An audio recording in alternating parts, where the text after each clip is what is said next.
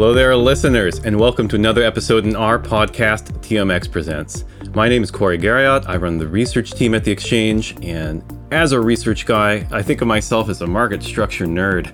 So I'm pretty pleased to have landed this gig to be the host in a conversation about the future of interest rates here in Canada. Today, I've invited two veterans of fixed income to help us learn, and you may know them already, but if not, let me do the obligatories. On one side of the ring, we have the irrepressible Dave Duggan, Managing Director of Rates at National, a practitioner of fixed income for 30 years, and one who is now increasingly involved in industry policy. He chairs the CORRA Interest Rate Advisory Group, or CAG, which is part of the Bank of Canada CFIF, and he's sitting on other industry groups such as IROX FIAC. Glad to be here, Corey. Um, always happy to get involved with my friends at the TMX. One thing I do have to to say at the very beginning here is that the opinions and views that I express here are solely mine. They're my views and opinions, and they do not represent those of National Bank of Canada or any industry committee that I take part in or chair.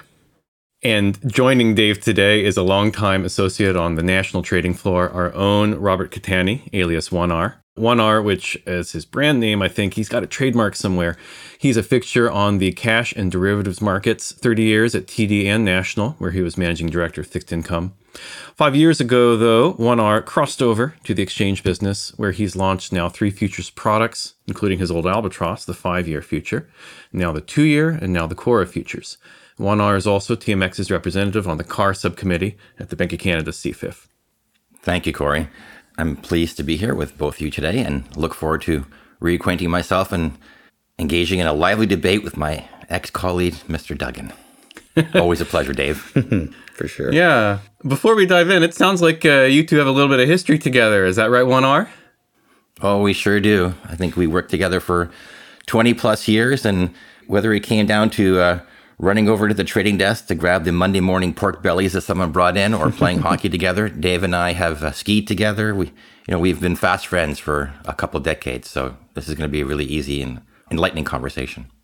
All right, let's get it started. Now, as a market structure guy, if there's one thing I think about when I think about rates, it's the transition toward risk-free rates, and not only in Canada but globally. Dave, you are chair of the CORRA Advisory Group at the Bank of Canada in your view, what's the motivation behind all of this?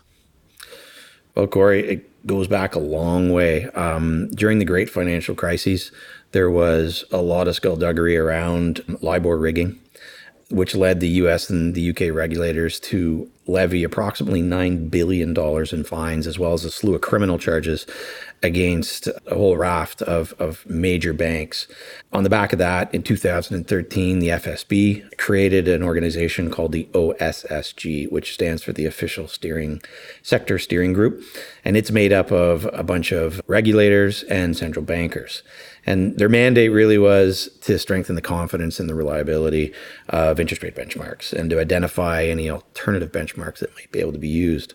Ultimately, they published a paper in 2018, which was titled The Global Transition Roadmap, in which the eventual demise of all the IBORs was uh, set out with timelines, with the last of those timelines being LIBOR's final secession in 2023.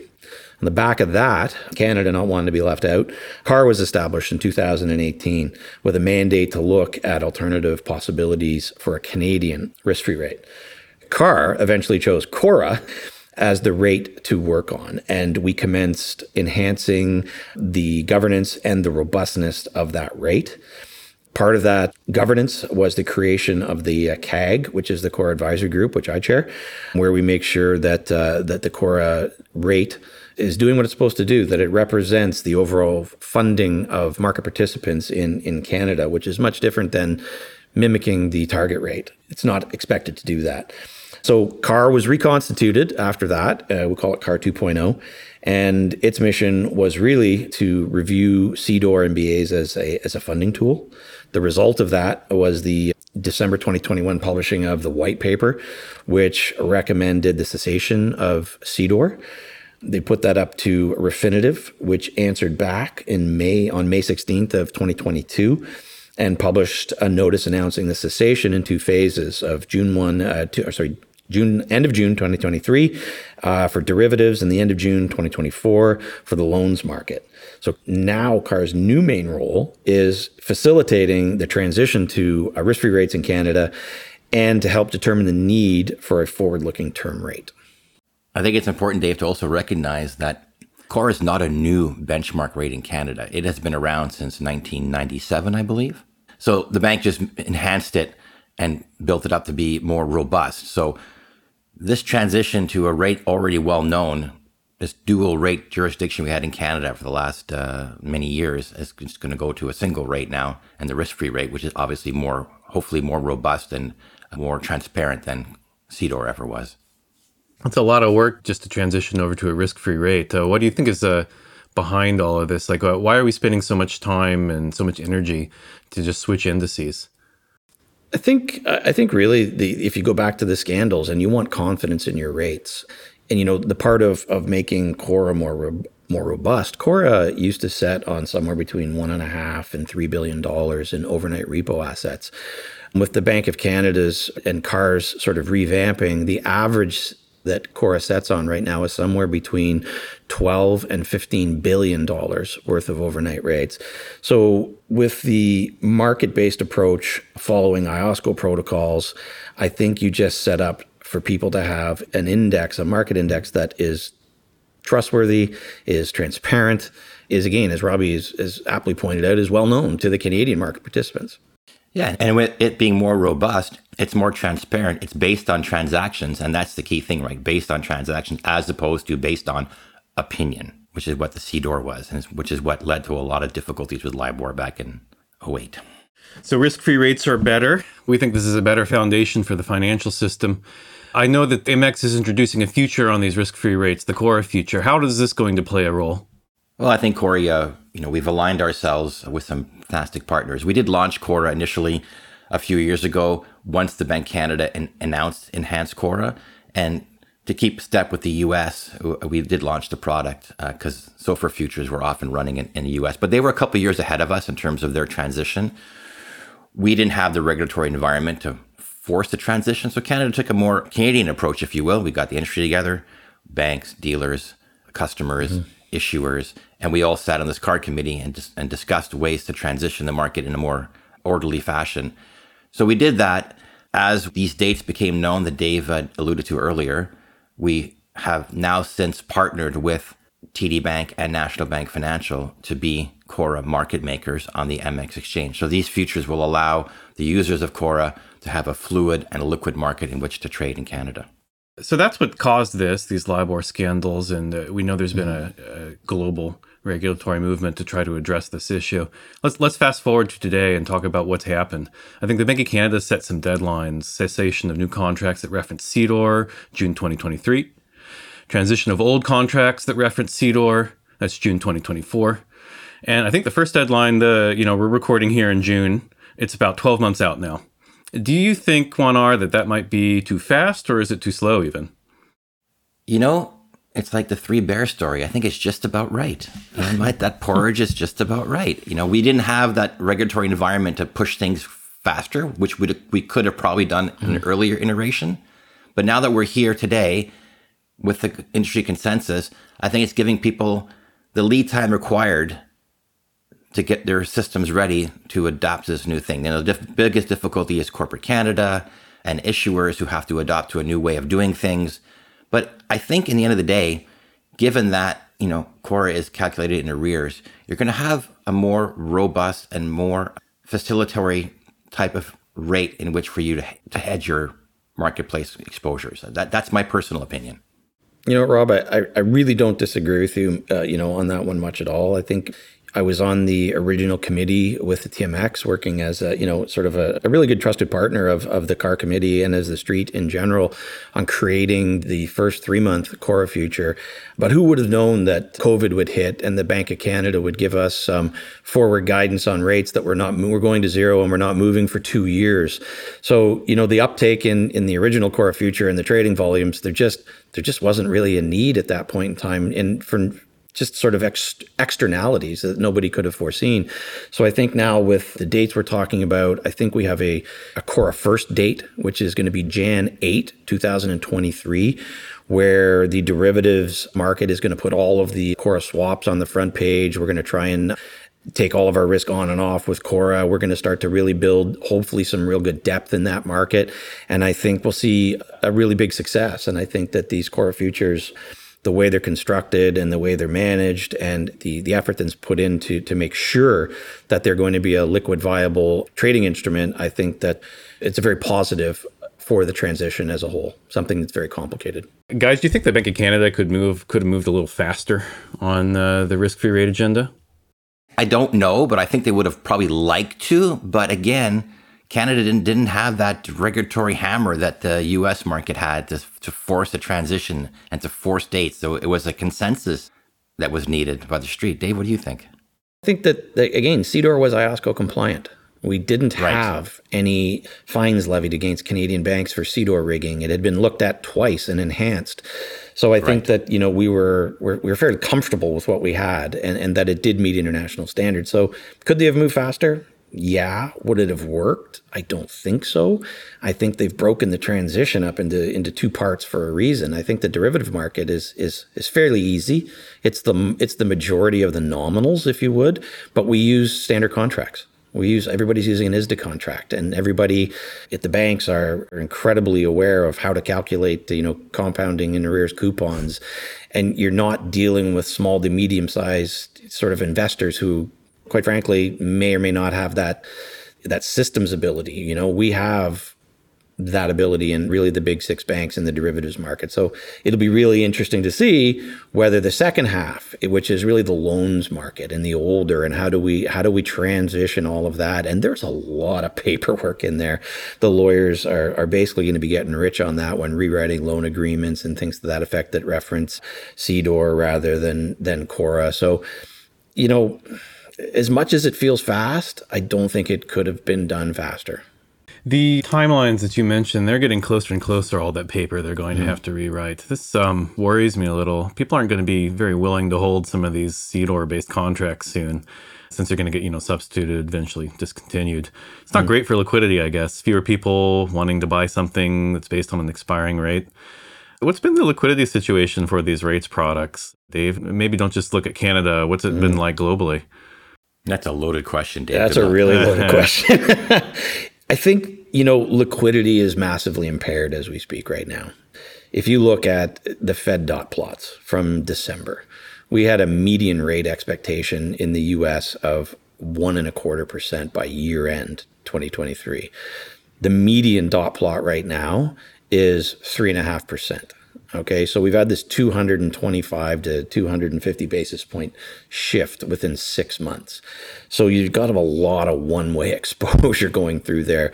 So the fact that everybody's moving the same way and has been, you know, in my career, you know, of, of roughly 30 years and Rob's career of 30 years, I'm not sure that we've ever seen a move like this. I mean, the last time that the Fed moved 75 basis points was in 1994. And I'm sure the majority of our listeners weren't in the market in 1994.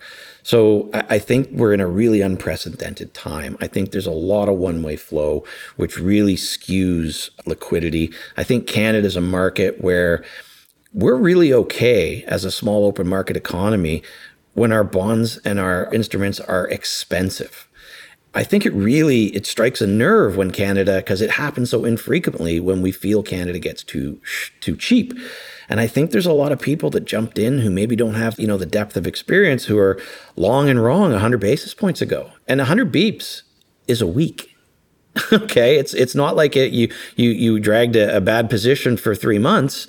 It's a week the market moved in 100 basis points where people didn't even have that on their radar. So I think that's the primary driver of of illiquidity in our market is too many people having to go the same way to hedge the same risks.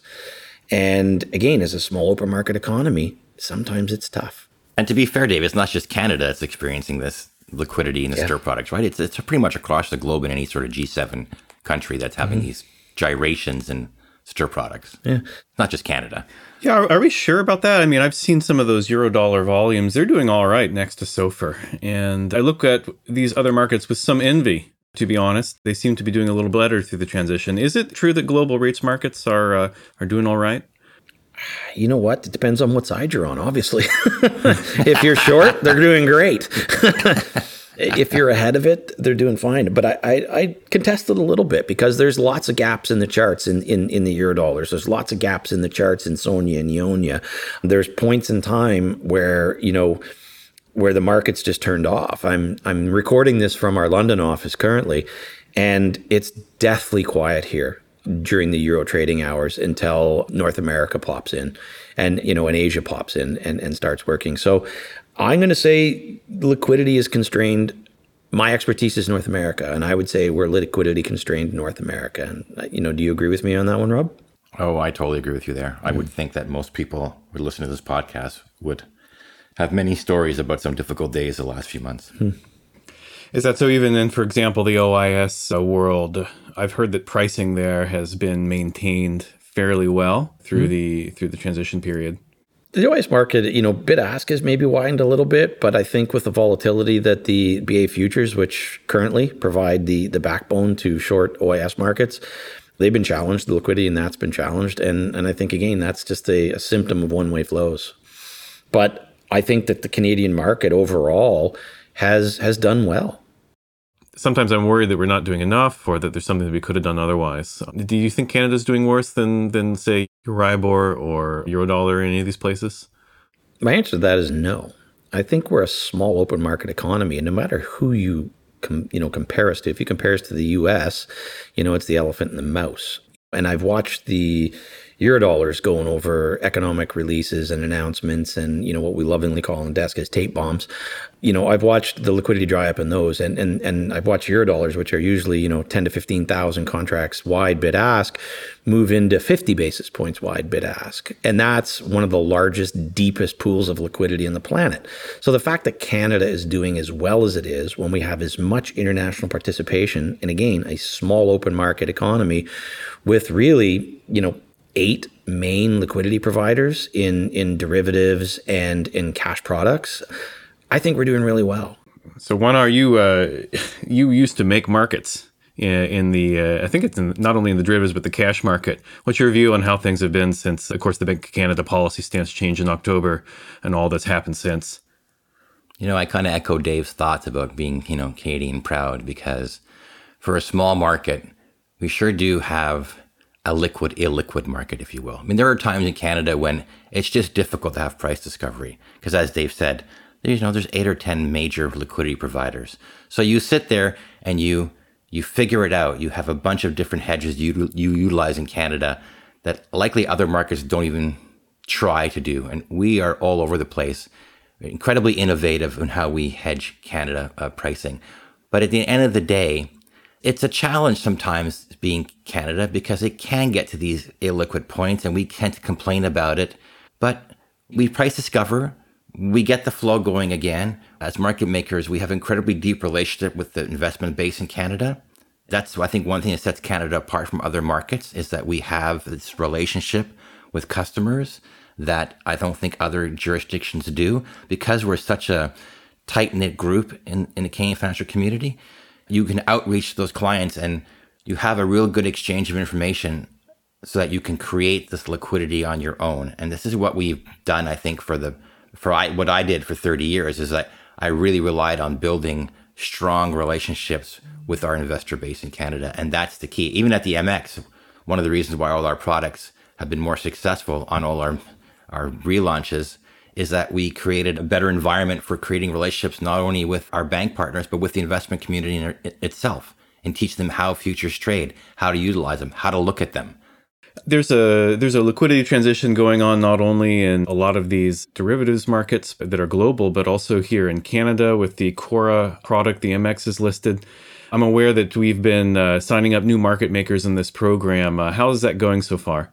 Yeah, we had all the Canadian banks int- interested and intrigued by the, the relaunch of the CORRA, if you will. I, I call it relaunch. It wasn't really relaunch. It was just to get bigger players to be part of the transition and work with the MX and work with the industry to get that going. TD and NBF were the partners we chose to go down this road with, and uh, we're already seeing a dramatic increase in CORRA trading. We've gone from pretty much a very small open interest, and we've increased it about fivefold already. And we see this, as Dave mentioned, as we go into this CORRA first date in early 2023, we're going to see more and more people get ahead of the curve, I think, and try to transition some of that liquidity to CORRA. It's always a chicken and egg thing, right? Liquidity always goes to where liquidity can execute the cheapest. Mm.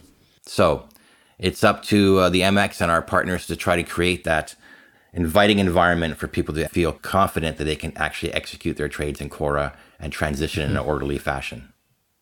Some challenges there, I'm sure, Dave, as always, when you transfer yeah. liquidity. Oh, for sure. I mean, right now, there's not many banks, Canada, that are creating CORRA liabilities. Correct. You know, everything is still, you know, very much focused on, in, especially at the term in the five, seven, and ten year, is is focused on on CDOR.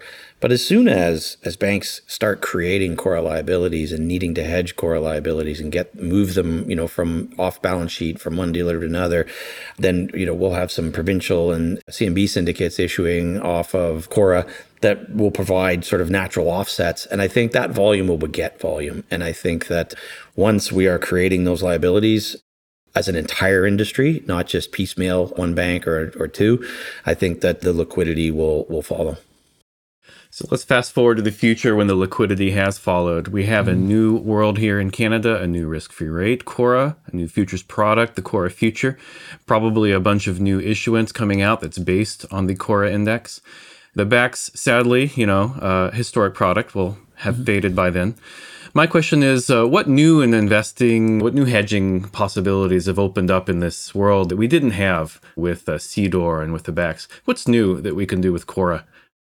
I think the first thing, Corey, is that, you know, the CORRA future itself won't have a credit component to it, much like the BAX did. So it's more of a pure play in the Bank Canada and its monetary policy. So I think from a more international perspective, international investors that might have been reticent to engage in Canadian monetary mm-hmm. policy because of this credit component of CDOR will now be more encouraged to take views on Bank Canada's monetary policy going forward and utilize it through CORRA uh, contracts. Dave, your thoughts? You know, I, I mirror that, Rob. I think you know I've I've had to many uncomfortable conversations with international clients in over the past sort of five to seven years whom are wondering why their hedge efficiency isn't what they thought it would be using CDOR linked, you know, using BAX contracts, because they're not experts in funding spreads and for OAS. They don't understand what moves them, what's moving. They don't understand what a Canadian mortgage season is, and there's more paying and then right. receiving. And all they're concerned with is, you know, they put this trade on and their hedge efficiency is you know it, they model it at 95% and it's running at 78% and they're losing money and and they're wondering why and I think what what happens then is then they become much more hesitant in getting in even even the hedge funds you know the hedge funds the the, the professional RV players who aren't an expert in Canadian funding spreads and don't understand what drives them, you know, they get burnt once and they don't come back, you know, or maybe burnt twice right. and don't come back. I think Rob's on it. And I think that simply by being able to take a view on administered rates, where they're going, what direction, without that credit component, could bring that aspect of the market that we've probably been lacking for the last three to five as funding spreads have become really mobile since the uh, the great financial crisis Rob can remember in the early days, I think you know the funding spread was eight basis points and it moved to twelve. Everybody rushed to arbitrage the four beeps. Come great financial yep. crisis, they moved out to 150 basis points, and and they really you know they've they move 20, 30 basis points at a couple of times a year, and and our client base doesn't get that. So I think having that pure play definitely is, is a positive. I think that's so well said, David, mm-hmm. and also the timing of the market, right? Because CORRA is always calculated in arrears, even though you might have some days or weeks of extreme volatility that could move mm. rates back and forth, because of its nature, how it's, how it's calculated in arrears, you're going to have an average of that period. Mm-hmm. So you're not trapped. You're not trapped in that little moment, if you will. So it, it gives you even greater confidence to, to stay in the game in Canada you know what that's so important to understand that is is a simple fact is in a three month coupon there's 60 compounding periods per se.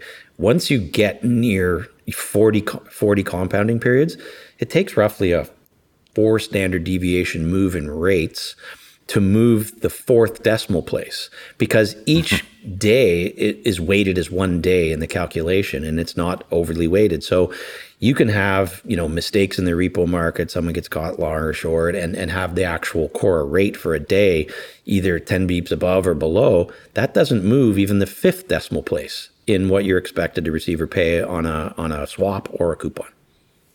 As CORRA futures grow, we know that the Bank of Canada is looking for there to be a one month or forward looking CORRA rate to replace the uh, terms that used to exist in the old CDOR world. What's behind this innovation, guys? What, what are they looking to add to the market?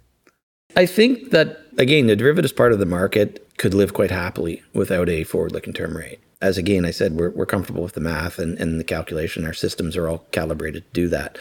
I think the loan side really does need a forward-looking term rate. Uh, they need some they need some security in the rates that they're borrowing or lending on to really keep that industry moving smoothly. So I think that when I look at it here, I see $225 billion worth of CDOR based lending in Canada alone, of which only 90 billion of, you know, creates a BA.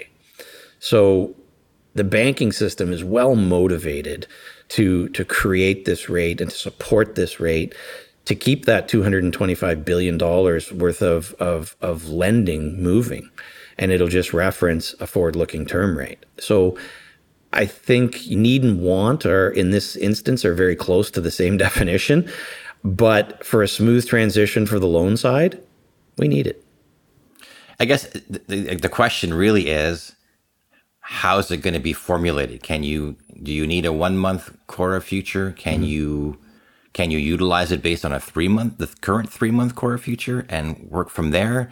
I think it's a matter of the Bank of Canada, the CARR committee, mm-hmm. and and the industry to work together to figure out what's what's the best formula going forward. So that's still an unknown. There, there is a, a very specific question in in the the white paper that's out there right now, looking for commentary, is if you can only have one forward looking term rate, would it be the three month or the one month?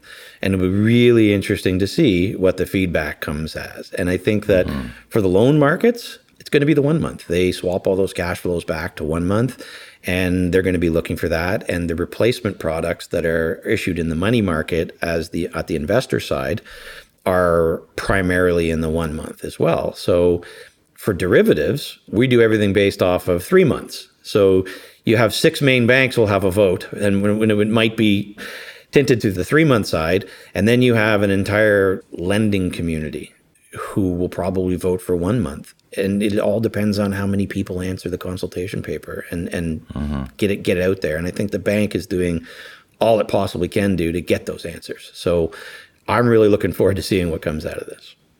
Same. I have this worry in the back of my mind that having two indices, both a CORRA and a term CORRA, might bifurcate liquidity. I, I, think it's something that a lot of people are worried about. It's not necessarily a concern, but still, uh, I'd like to have someone uh, comment for me on this. Uh, you know, even when I think about the futures products, there being both a CORRA future and a one month term CORRA future, I, you know, I get worried that it's hard for a market to support two of these products at the same time.